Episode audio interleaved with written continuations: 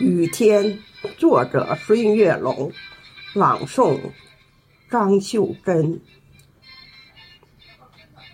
昨天下午的教室，我们正在排练着朗诵节目。三十几个孩子的渴望，都在黑色的瞳孔里跳舞。温柔的春花，经过了雨水，已经在夏季漫舞旋转。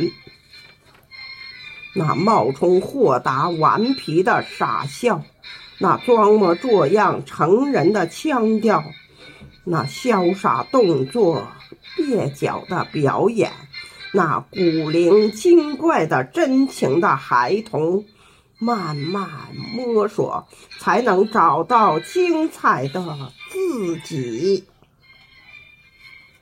上课的时候下雨了，我突然想起，在大漠深处，久未喝水的生物，在荒凉的高岗，久未喝水的古木，在黄土高坡，久未喝水的禾苗，在褐色的梁山，久未喝水的仙树。